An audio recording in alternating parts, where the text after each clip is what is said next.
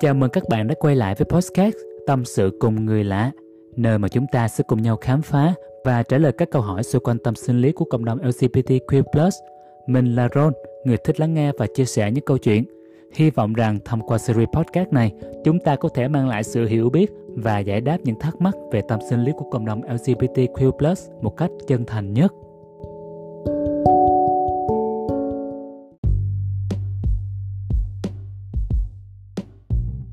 Và sau đây là lời chia sẻ số 12. Xin chào anh Ron, chào mọi người. Em xin tự giới thiệu đôi chút về mình là em năm nay 19 tuổi, hiện đang là sinh viên và em là boss ạ. À. Hiện tại thì em đang trong một mối quan hệ yêu đương với một anh top hơn em 4 tuổi. Tụi em quen nhau thì ờ, cũng được vài ba tháng rồi. Trong tình yêu ờ, đối với em á, thì tình dục không quan trọng.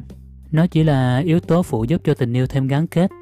Nhưng mà đối với người yêu của em thì khác. Anh ấy ờ, luôn đòi phải làm việc đó với em không biết là em có nên chiều anh ấy không ạ? À? Em thì chưa sẵn sàng cho việc đó. Nói thật thì ờ, em có thấy hơi sợ. Không biết là yêu một người đề cao tình dục như vậy thì ờ, có ổn không ạ? À?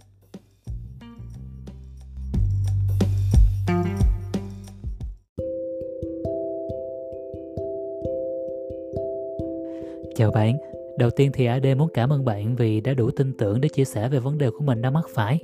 Thực ra thì mỗi người đều có quan điểm riêng về tình dục và mức độ quan trọng của nó. Điều mấu chốt ở đây chính là chúng ta phải cố để tìm ra tiếng nói chung để có thể thấu hiểu và thông cảm cho quan điểm riêng của nhau. Thật ra, yêu một người khi họ đề cao vấn đề tình dục không hẳn là điều sai. Có lẽ là bạn nên thông cảm cho người yêu của bạn đang ở độ tuổi sung mãn và nhu cầu thì à, chắc chắn là sẽ nhiều. Nhưng à, điều quan trọng thì họ cũng phải đủ sự trân trọng và kiên nhẫn để hiểu bạn và thông cảm cho nhu cầu thấp hơn của bạn. Nếu hiện tại bạn không sẵn sàng cho việc thực hiện quan hệ tình dục, thì bạn cần cho họ biết những cảm xúc và mong muốn thật sự của mình. Sự thẳng thắn và chân thành trong giao tiếp là cách tốt nhất để hiểu và tôn trọng nhau. Đồng thời thì à, ở phía bạn cũng cần lắng nghe và hiểu quan điểm của người yêu về tình dục nhé. Tóm lại thì à, bạn cần thảo luận và chia sẻ với bạn ấy về những cảm xúc của cả hai về tình dục. Hiểu và tôn trọng lẫn nhau là chìa khóa để xây dựng một mối quan hệ yêu đương khỏe mạnh và hạnh phúc. Bạn và người yêu nên có những cuộc trò chuyện thân mật để hiểu rõ và chia sẻ những giới hạn tình dục mong muốn với nhau. Thật ra thì với nhiều người á, ờ, tình dục là một khía cạnh quan trọng của một mối quan hệ. Tuy nhiên á, nếu bạn không sẵn sàng và có sự sợ hãi thì hãy thẳng thắn và chân thành nói với người bạn yêu về những cảm xúc và suy nghĩ của mình. Để cả hai tìm ra vấn đề khuất mắt thực sự đang nằm ở đâu ờ, và cùng tìm ra phương hướng giải quyết phù hợp cho cả hai rằng ờ, có thể tiếp tục đi tiếp với nhau hay không.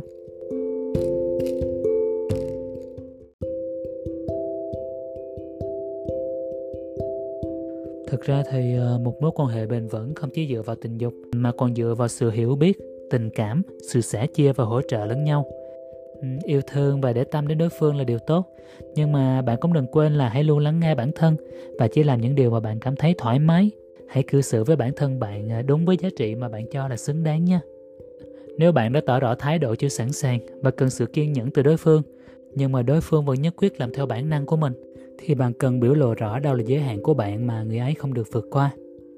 Còn nếu anh ta thật sự đủ kiên nhẫn để thuyết phục bạn, khiến cho bạn tin tưởng và muốn tận hưởng cái cảm giác được hòa quyện vào nhau, thì đến lúc thích hợp, chuyện ấy sẽ diễn ra một cách tự nhiên mà không cần ai phải gượng ép cả. À, thực ra thì à, khi ta mới yêu á, thì ta thường bị cuốn theo cảm xúc của người yêu. Nếu chuyện này lặp đi lặp lại ở mức độ ngày càng cao thì nó sẽ khiến mối quan hệ của hai bạn dần trở nên toxic.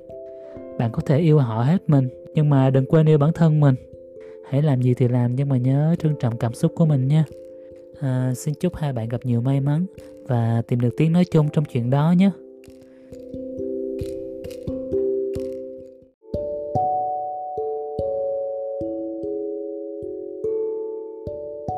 Những câu trả lời của mình được đúc kết từ những kinh nghiệm của bản thân đã trải qua và những kiến thức chuyên môn được tìm hiểu, nghiên cứu theo từng câu hỏi được đặt ra có thể các câu trả lời của mình không hoàn toàn đúng với quan điểm của tất cả mọi người, nhưng mình mong rằng là nó có thể vô tình chạm đến bạn và xa hơn là có thể giúp ích được cho bạn ở một khía cạnh nào đấy. Mọi thiếu sót về phần kiến thức có thể sẽ không tránh khỏi trong quá trình tìm hiểu, nghiên cứu. Xin các bạn hãy thẳng thắn góp ý ở phần comment nha. Mình là Ron và hẹn gặp lại các bạn ở những tập podcast tâm sự cùng người lạ sau nha. Tạm biệt.